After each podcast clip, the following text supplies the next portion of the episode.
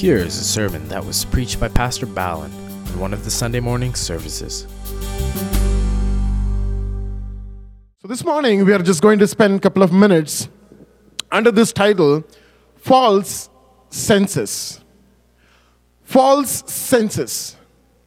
You know, as we live our Christian life on this earth, there are many things that we feel good, and there are many times we, our wisdom, our intelligence tell us that there are good things and there are bad things.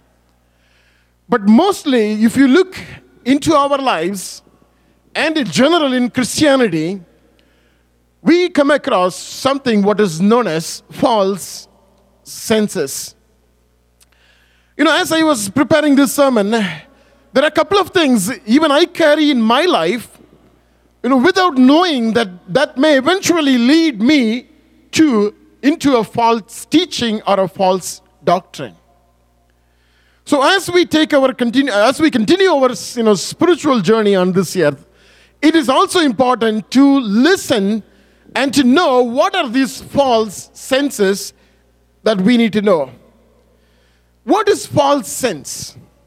At any time, we can you know, very easily say false sense is nothing but truth distorted.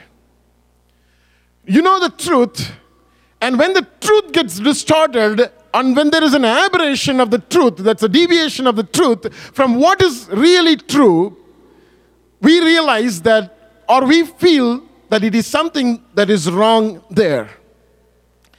When truth is falsely magnified, as you see here, you see the truth with the magnifier, but then what you see is false. When the truth is falsely magnified, when the truth is falsely explained, when the truth is falsely, you know, described or narrated, you will eventually get a sense that is that we call it as false sense. Now, to be precise with the definition, false sense, this is what we can do, this is how we can define it. the wrong understanding the opinions, the ideas, and lies we carry about ourselves and about some of the spiritual truths.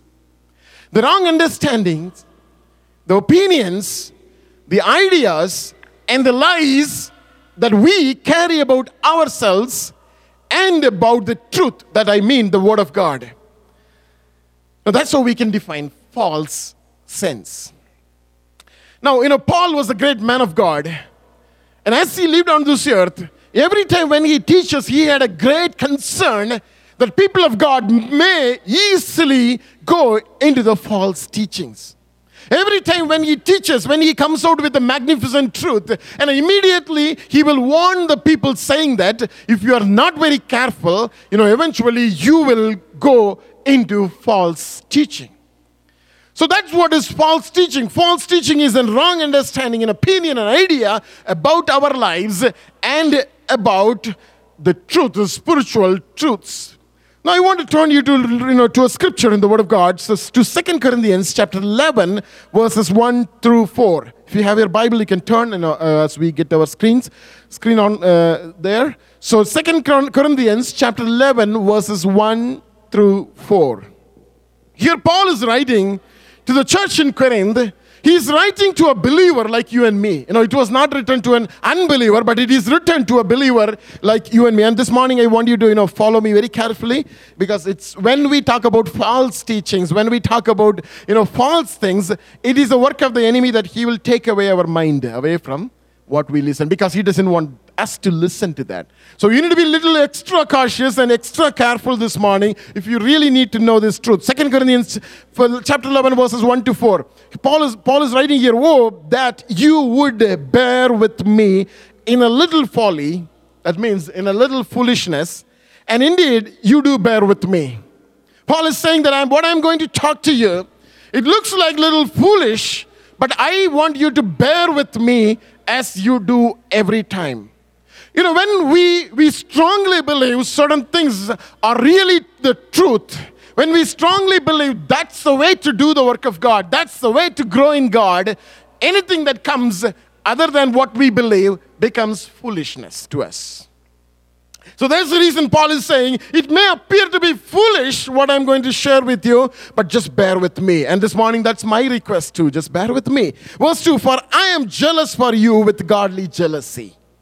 For I have betrothed you to one husband, that I may present you as a chaste, pure virgin to Christ. You know, Paul was suffering, going through all this suffering in his life, during his entire life, the, for only one reason. The reason was he wanted to bring the church of God, he wanted to bring the church of God into the presence of God, and he wants to present the church as a bride, pure bride to the bridegroom. You know, why do we do church today? Why we, we say that we need to meet every Sunday in the church? The only reason is God expects us, you know, to go and meet our Lord Jesus Christ as a pure virgin. Who is a virgin? The virgin is the one who is not defiled by the world. Church is the one which is not defiled by the world. You know, that's where we need to draw the separation between church and the world. The world and the church, they are not one and the same. And here Paul is saying that I'm with a godly jealousy because I already committed, I already engaged the church to my to my father, to my son Jesus, to the son Jesus Christ. You are already engaged. It, you cannot really turn to some other man because you are already engaged to Jesus Christ. And he is with the jealousy, godly jealousy. Now, verse 3 says, But I fear. This is my fear. Lest somehow as the serpent deceived Eve by his craftiness. So your minds may be corrupted from the simplicity or purity that is in Christ. So here Paul is saying that I'm so afraid because the serpent who deceived, who corrupted Eve by, by his craftiness, cunningness, the same serpent may deceive you from the simplicity, the purity that we find in Jesus Christ. You know, for your knowledge, you need to know that Christ is not preached in all around the world in the purest form. No. Christ is preached in many different ways. Today, people struggle to understand who is the real Christ. Who is the Christ the Word of God is talking about? Because Christ is represented in many different ways. They are not really true. Now, Paul's worry is that, you know, I'm so afraid that you may get corrupted from the purity that we find in Christ Jesus. And this is what he says. Just listen to this verse 4. For if he who comes preaches another Jesus, whom we have preached, not preached, or if you receive a different spirit which you have not received, or a different gospel which you have not accepted, you may well put up with it. That means what Paul is saying is there are possibilities that another Christ is preached. As I said today, all around the world, in many different churches, there is a different Christ people preach about. If you receive a different spirit which you do not have, which you have not received, you know, there are different spirits. You know, for your benefit, this morning I'm here to tell you, you can be filled with the Holy Spirit. We can, you can be filled with the Spirit, and the Spirit can very well behave like a Holy Spirit but that's not a Holy Spirit. That's a demonic spirit. He's a deceiver. It's a spirit of Antichrist. He's a deceiver. Deceiver functions, the word deception, that means it appears to be right. Everything appears to be right, but it is not right. That's what the deception means. So when the deceiver comes, he put up the same you know, appearance like Lord Jesus Christ, like Holy Spirit. Speak in tongues. They see visions. They see many different things. All the nine gifts may operate, but not Holy Spirit. The spirit of Antichrist. So this morning I'm here to tell you that wherever you go, when people get filled with the Holy Spirit, just do not believe that.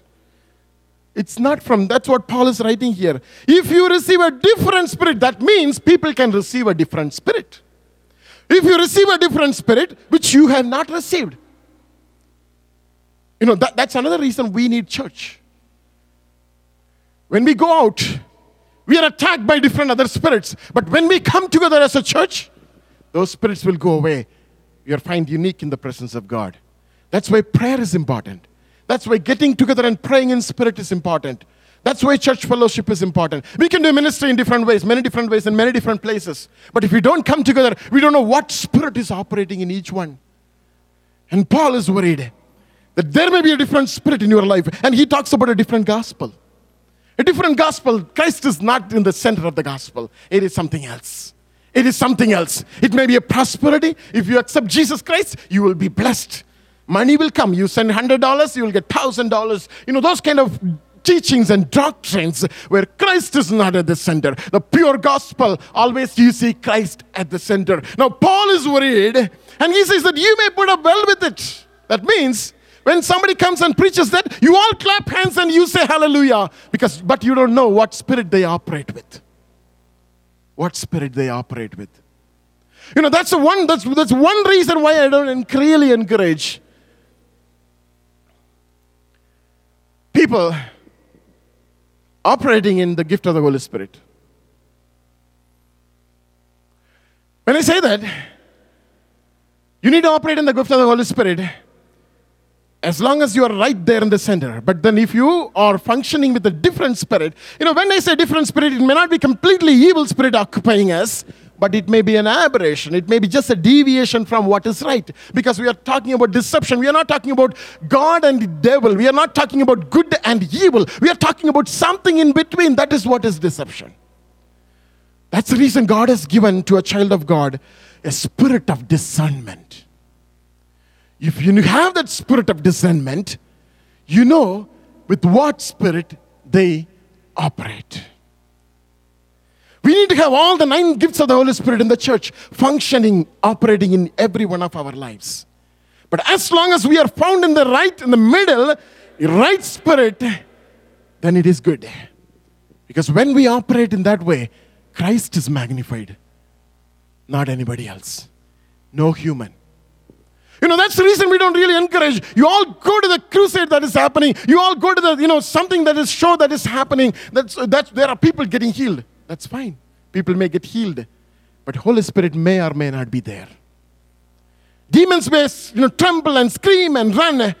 But Holy Spirit, not necessary that it should be done by the Holy Spirit. There are other spirits in this world.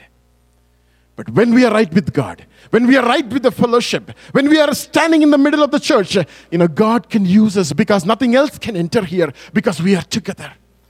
You know, that's the reason we say that we need to be together. We can function separately, but when Sunday morning comes, just somehow come and attach yourself in the mainstream, in the flow of the in the Word of God, in the flow of the Holy Spirit. When we all stand here and when somebody leads you in worship, I believe that that's the time you get, get, get connected with God the right spirit, the right gospel, the right Jesus who is preached. And this morning we are talking about false senses that can corrupt us from what we know or what we have gone through until this point of time. Today morning I just want to you know put five different false senses for our benefit. False senses that deceive you and me. Number one false sense, false sense of security. When I say that it is you and me, I, I refer to uh, everybody. It's not just you here who are here, not you who are listening, but it is everybody in general Christianity. False sense of security. Number two, false sense of contentment. Number three, false sense of control that we are talking about worry. False sense of accomplishment.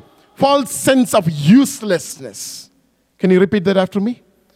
Number one, false sense of security. False sense of contentment Worry, the false sense of control, false sense of accomplishment, false sense of uselessness. Okay, again, we'll, take it a little further. What is really the false sense? Why it is important? I want to read two scriptures, Proverb 14 12. Proverb 14 12 says, There is a way that seems right to a man, but its end is the way of death. There is a way that seems right to a man. You know, when you follow God, there are many th- different things appear right to you, but not necessarily all of them need to be right. What is right is what the scripture says. When we interpret the scripture in the right way, that's what is right. So there is a way that seems to be right to a man, but its end is the way of death. Scripture warns us. Proverbs 5 11 to 13. Here, scripture says, and you mourn at last. At the end of the day, the end of your age, when you are about to leave this earth, when your flesh and your bone are consumed, that means you become old. Verse 12. And say, How I have hated instruction, and my heart despised correction. I have not obeyed the voice of my teachers, nor inclined my ear to those who instructed me. You know, scripture says, when somebody is teaching the word of God, when the word of God is speaking to you, it is just to you.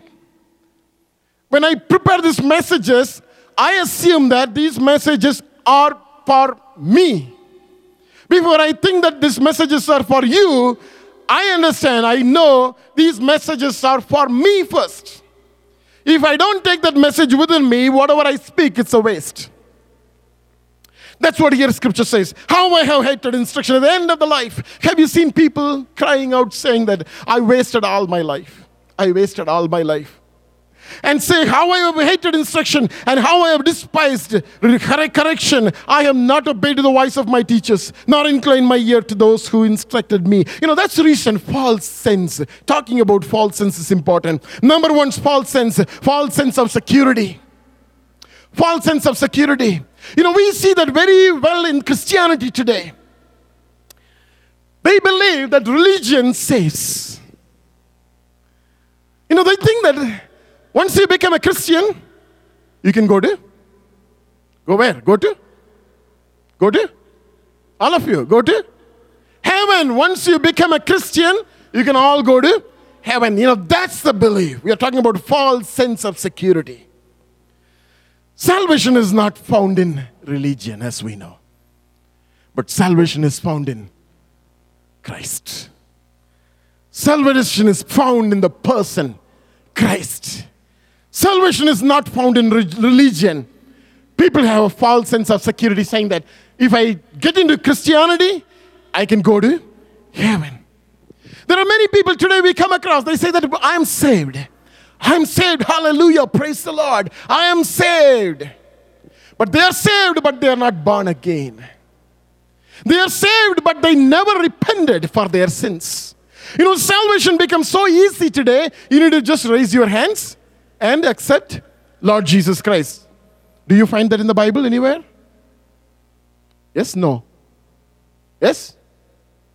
Do you find that somebody saying that raise your hands and accept Jesus Christ? Can you, why don't you speak? Yes? No, right? We don't find that in the Bible. Nowhere it says. But today people believe that if I raise my hands and give my life to Jesus, I am saved. I can go to heaven. False sense of security. Scripture says very clearly first we need to repent. You need to turn 180 degree away from your life. Then only salvation comes in your life. You need to be born again.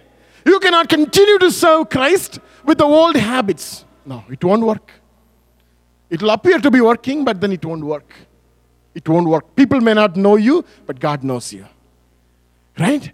So, false sense of security. There is another teaching, you know, it's very, very famous today. Once you get saved, you are saved for ever.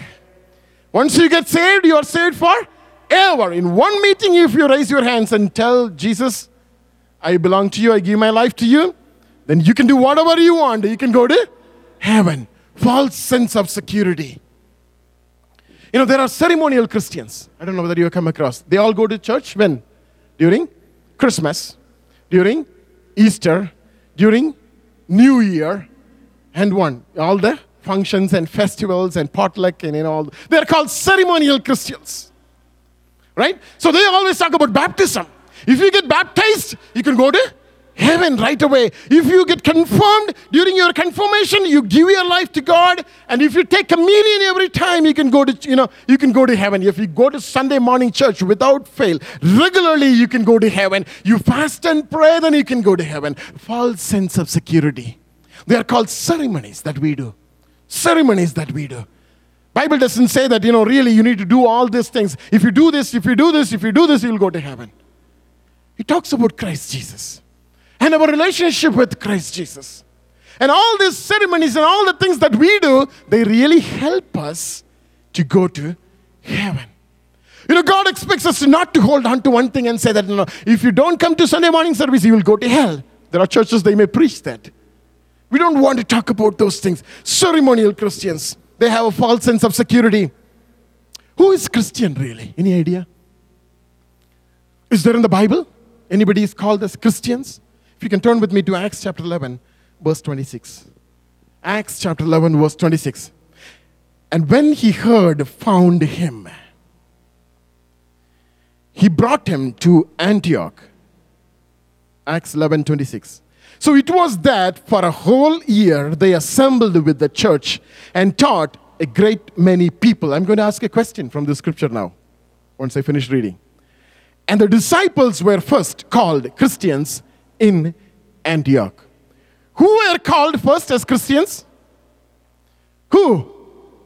Disciples were called as Christians. Just very, be very careful. Disciples were called Christians, not those who believed. Today we teach wrongly. If you believe in Jesus Christ, you are a Christian. No. Not those, those who believed in Christ, they are not Christians. Not anymore. Because the Word of God says, those who, the disciples, those who are the disciples, by the way, the one who follow Jesus. The one who follows Jesus, they are the disciples. The one, not, not a Christian. The one who follows Jesus, they are the disciples. And the disciples were called as Christians. You know, today the term is used to represent a religion. Bible or Jesus has nothing to do with religion. You know, at times believing is easy. Believing Jesus becomes easy, but following Jesus is difficult. Believing Jesus is free because redemption is free, eternal life is free. But following Jesus is costly, is expensive. How many of you have to leave your old habits because you want to follow Jesus? How many of us, you know, keep us away from, the, from enjoying from these worldly sins? It's expensive. Following Jesus is expensive. Believing becomes simple. But today, Christianity is trying to hide behind the believing nature of people. The moment they believe and they raise their hands and give their life, they become Christians. No. Those who are following Lord Jesus Christ, they are called Christians. A false sense of security. You know, children of God, you and I need to be careful not to get caught up with any of this. Jesus wants us to keep Him as the center of everything. And He is the true security. God wants us to follow. Number two, false sense of contentment. False sense of contentment. Uh, let me start from reading from Luke chapter 12, verses 16 through 21. Luke chapter 12, 16 to 21. Listen to this. Then he spoke a parable to them. Then Jesus spoke a parable saying, The ground of a certain rich man yielded plentifully. And he thought within himself, saying, What shall I do since I have no room to store my crops? So he said, I will do this. I will pull down my barns and build greater, and there I will store all my crops and goods. And I will say to my soul, Soul, you have many goods laid up for many years. Take your ease, eat, drink, and be merry. But God will say to them, Fool, this night your soul will be required of you then whose will these things be which you have provided? So is he who lays up treasure for himself and is not rich toward God. We read a parable where somebody wants to, you know, the, the, the, crop yielded plentifully in that year. And he said, I will you know, extend my territory. I will store all my food and all my goods uh, here, and I will just sit relaxedly. And I will say to my soul, My soul, just enjoy. Take things easy. Drink and eat and be merry. And but now Jesus says, if your soul is taken out of you tonight, where will that go? A false sense of contentment. You know, false sense is a feeling that I have everything. I know everything. You know, that's what I get from the rich, you know, parable of the rich fool. He thought that he has everything that is needed. You know, today when we, we get into that sense, at times, saying that I know everything, I have everything. True disciple is always desiring more about God. True disciple always wants to know more about God. True disciple always wants to come closer to God and come want to know more about the secrets that are hidden in the Word of God. You know, I believe as a children of God, the only way we can grow in Christ is according to 1 Peter 2 2, as the scripture says, as newborn babes, desire the pure milk of the word, that you, mo- you may grow thereby. Here, the Peter is referring to the word of God. Pure milk of the word is the Bible.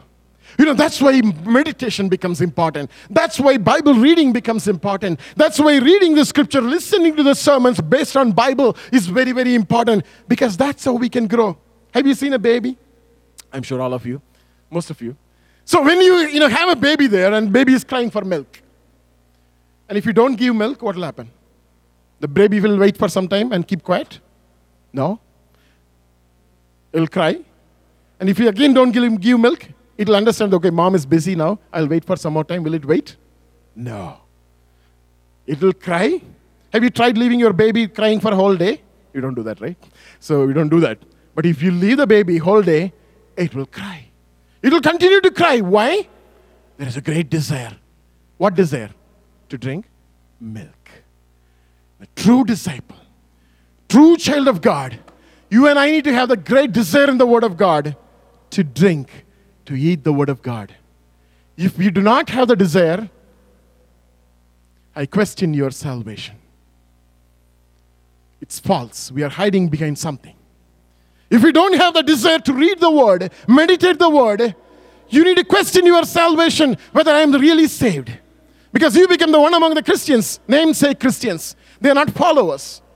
Followers, they desire to learn the Word of God, They desire to grow in the knowledge of Christ. Look at this, what Paul says. At the end of his age, he is a grown, mature doctorate in, in, in, in theology. And now, what he says in Philippians 3 7 to 14. Listen to me, I'll read the scriptures for you. Philippians 3 7 to 14. But what things were gained to me, these I have counted loss for Christ. Yet indeed, I also count all things lost for the excellence of the knowledge of Christ. He says, I count all my PhDs, all my doctorate as rubbish. They are no way comparable with the knowledge of knowing God. And he says that I will count everything as a loss for the sake of knowing Christ. Verse 9, uh, Philippians chapter 3 and be found in him, not having my own righteousness, which is from the law, but that which is through faith in Christ, the righteousness which is from God by faith. Verse 10 that I may know him and the power of his resurrection and the fellowship of his sufferings, being conformed to this his death. Verse 11 if by any means I may attain to the resurrection from the dead. And he goes on says, I will press forward no matter what it is. Verse 12, not that I have attained, already attained. Not that I, have, I know everything. Not that I have already attained everything. False sense of contentment. You know, I see that the false sense of contentment is coming and resting upon the believers. Resting upon the believers. The only way to come out of it is to concentrate on the Word of God. That's the way we can grow in God. And verse 13, he says, Brethren, I do not count myself to have apprehended. But one thing I do, forgetting those things which are behind and reaching forward to those things which are ahead, I press toward the goal of the prize of the upward, upward call, God of God in Christ Jesus. What he is saying is, I will continue to strive to learn the Word of God to learn and meditate the Word of God because I have not known completely Christ yet in my life. You know, this is the warning I just want you to you know, want you to know, want to give to the church. A false sense of contentment can rest in your life very easily. And the moment that rests in your life, you feel that Bible study is not important. Studying the word is not important. You know, you lose sense of those things. And eventually, it is leading us to deception false sense of contentment. Until we die, God wants us to learn. You know, when I you know, meet some of you and say that, why don't you just start a theology course? Sometimes we feel that it's not necessary. All the theology is waste. No, theology is not waste. There are many things I don't know. I, I study. I want to continue my. I'm continuing my studies. I don't know. if I read one full page in that book, there are many things I don't know yet. I need to study. I, I believe it's, it's all with you too. The same with us. Until the end of the life, God wants us to study, study the Word of God. Now, wherever there is an opportunity to study the Word of God, we don't want to miss because Paul says, I will desire for it. I will push forward. I will what need to be pushed behind. I will push behind. I will walk forward. Thirdly, worry is a false sense of control. All of us know this. This is easy. Now, worry is a state of mind based on fear. When we are afraid of something, we start worrying. We start worrying because we do not know about the future. Most of the time, when things happen in our lives, we do not know what is going to happen in the future. So, worry is always about future. It's not about today. You know how to manage today, but you don't know how to manage tomorrow. Because you don't know how to manage weeks, months down the line. Always worry is about the future. When we worry, there is a false sense of control comes in our lives. When we worry, we think that we are having a better control over future. You know, that's what we think. Because when you keep and keep sitting and worrying about something, and after worrying for five minutes, 10 minutes, 15 minutes, okay, you just get up from that place, thinking that you have a better control, but that's not true. It is a false sense of control. You know, scripture says, Jesus said, by worrying, you cannot even add one inch, one cubit, one inch. You cannot add even a little to your height by worrying. Then why do we worry? It's a false sense of control. I want you to read that scripture, Matthew 6, what Jesus said. Matthew 6, verses 25 to 32. Matthew 6, 25 to 32. Do not worry. Therefore, I say to you, do not worry about your life, what you will eat, or what you will drink, nor about your body, what you will put on. Is not life more than food, and the body more than the clothing? Look at the birds of the air, for they neither sow nor reap nor gather into barns, yet your heavenly Father feeds them. Are you not more value than they? Which of you, by worrying, can add one cubit to its stature? So, why do you worry about clothing? Consider the lilies of the field, how they grow. They neither toil nor spin. And yet I say to you that even Solomon in all his glory was not arrayed like one of these. Now, if God so clothes the grass of the field, which today is and tomorrow is thrown into the oven, will he not much more clothe you? O you little of little faith. Therefore, do not worry, saying, What shall we eat, and what shall we drink, or what shall we wear? For all, after all these things, the Gentiles seek, for your heavenly Father knows that you need all these things. The third sense, false sense, we are talking about the false sense of control. False sense of control. You know, God wants us to learn how to keep everything at the feet of God. You know, God wants us to know by worrying, we cannot do anything in our lives. What God wants us to know is, God wants us to know you this know you to know this morning that it is a false sense of control when we worry about future, and God doesn't like that. Sometimes we say that we believe in God, I prayed for this, but then worry still it's in our head. It is not gone. It is not gone. And that's what God is talking about this morning. You know, sometimes we just lay everything at the feet of God. We give completely to God. And this morning, God is, you know, as you read the scripture, God is telling you, are you not more valuable than the, than the birds of the air? Are you not more valuable than the lilies of the field? If it is so, God is telling us, why do you worry? Why do you worry? Worry is the false sense of control that controls our lives. Fourthly, false sense of accomplishment. You all know the story of Nebuchadnezzar. Nebuchadnezzar saw a second dream in his life. When he saw the second dream, he called everybody to interpret the dream for him. And nobody could do anything but except Daniel. And Daniel came to him, and Nebuchadnezzar told him the dream. And the dream is something like this Nebuchadnezzar saw a big tree reaching up to the heavens. And the tree was very green and the tree was very big, so all the, all the beasts were coming under the tree and they were finding shelter under the tree. And there were so many branches and leaves, and all the birds of the air, they were coming there to have fruit of the trees. They were all enjoying the tree is grown up, grown very high. And suddenly he heard a voice saying that, cut down the tree and the tree is cut down and it is brought you know to the, to the ground level the tree has fallen down now no more beasts coming and no more birds of the air coming to the tree. You know that's the kind of dream nebuchadnezzar saw. And daniel came there. And god helped him to interpret the dream. And daniel told him the tree that you saw is you. God is going to bring your kingdom down and god is going to stop your kingdom. Your kingdom is not going to flourish. That's the interpretation that Daniel gave. And finally, one fine morning that was coming true. That's what we are going to read from Daniel chapter 4, verses 29 to 33. At the end of the 12 months, he was walking about the royal palace of Babylon. In fact, he was walking on the roofs of the palace. Verse 30 The king spoke, saying, Is not this great Babylon that I have built for a royal dwelling by my mighty power and for the honor of my majesty?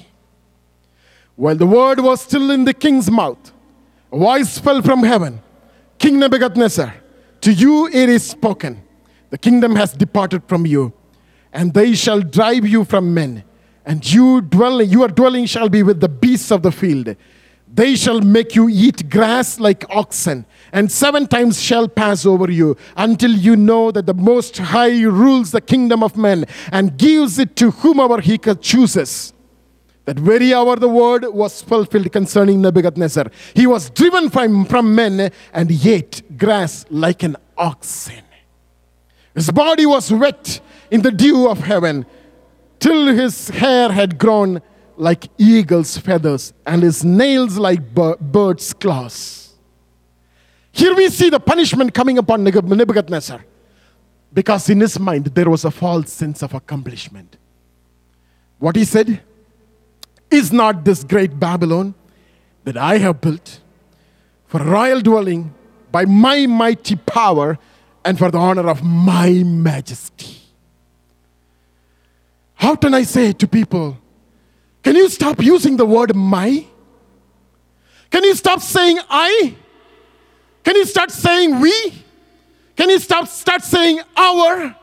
I have seen, you know, people of God, even when we come together in the church for prayer, we pray saying that, Lord, I pray to you. It's not you praying, it is all of us praying together. You know, we need to get that sense. It's very important. It's nothing about me and my. When we stop saying that, God will be honored. But the more we say, I came to this nation, I did this, I bought this, you know, I spent this, I built this, eventually we will become like Nebuchadnezzar. God is telling that upon the people of God, there is a false sense of accomplishment coming and resting. That's not from God. That's not from God. Nebuchadnezzar's life was in a miserable state, a false sense of accomplishment. God doesn't want us to get into that. Let's give all the glory to God because He alone deserves everything, not our ability. As Tinsy was testifying, not my goodness, not my ability. It's all God.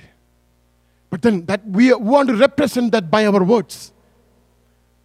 So only thing I learned from here is if I stop saying my, if I stop saying me and my family, if I stop saying I did it, I think that's what is needed. That's what is needed. God will be honored. Finally, false sense of uselessness. False sense of uselessness. None of us are exempt from this. We all feel at times that we are useless. We all feel at times we are useless. What is the use of me living on this earth? What is the use of me for my family? I am a pain. I'm a struggle for my parents. What is the use of me? Yesterday I was just, uh, we were just listening to Joyce Meyer's testimony. I don't know whether, I mean, I really don't talk about anybody, but then this morning I just want to, you know, bring that to you. I don't want to share what the testimony is, I can't share. I want you to listen to her testimony from Google, from YouTube. You'll know how much she has gone through as a child. If any of us would not have lived there in that position, we would have committed, we would have ended our life. And that man of God, woman of God, is being used today everywhere It's because what she has gone through. As I was just listening to the testimonies, one thing I learned not to open my mouth about anybody, about any evangelist. If you have any good thing to tell, I'll share the, say the good thing, but then if anything you don't like, just keep your mouth shut. Because we don't know what they have gone through. If I'm there in that position, I'm not here today. I want you to listen to that testimony. Just listen to her testimony. Just uh, she has a couple of videos there about Joyce Meyer.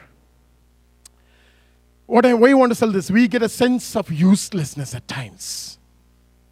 Scripture says we are a temple of God, we are church together, we are different organs in like in our body. And I cannot say that since I'm not an ear, I don't belong to the body. Ear cannot say that since I'm not an eye, I don't belong to that body. What God is teaching through that, these scriptures is that since we are not like somebody else, you know, at times we get discouraged. I'm not able to do like some, someone else. I'm not able to preach like, I'm not able to sing like, I'm not able to play like, I'm not able to, you know, do things the way someone else is doing. At times we get, you know, we get the feeling of rejection and negligence in our life, get neglected in our lives. That's because the false sense of uselessness. But instead, scripture says, I want to read the scriptures, 1 Corinthians 15 58. Instead, this is what Paul is saying. This is what we need to do. Therefore, my dear beloved, my dear brothers, can you get it on the screen? 1 Corinthians 15 58. Therefore, my dear brothers and sisters, stand firm. When such worry comes in your mind, when such thought comes in your mind that's saying that you are useless, stand firm. Do not get moved. Let nothing move you. Don't get moved. Always give yourselves fully to the work of the Lord because you know that your labor is not in vain. You know, when we get such worry, when we get, we get a feeling that we are useless because we feel that I'm not an eye, I'm not an ear, you know, so many things. What if God is encouraging us? Completely give yourself to the work of the Lord. Completely give yourself to the work of the Lord. When we do His work, He is faithful God. He will reward. You, no matter we, whether we are an eye or an ear, in whatever fashion that God wants us to be in the church of God, once we completely give ourselves to that, faithfully, little things, when God gives us, if you are found faithful in the little things, what scripture says, I will make you a leader, a, a, a, a captain, an authority over many things. That's what God expects in our lives. A false sense of uselessness at times comes in our lives. And this morning we talked about a couple of false things, false things that you and I follow. The false sense of security, the false sense of contentment, the false sense of control, it's worry, the false sense of accomplishment, the false sense of uselessness. Let's not give room to this, but instead, we will ask God this morning before we leave, Lord, help me to serve you, Lord, with all my ability. Shall we close our eyes? Hope you are blessed by this teaching. Please write to Pastor Balan Swami Nathan at balan at hipm.org. God bless you.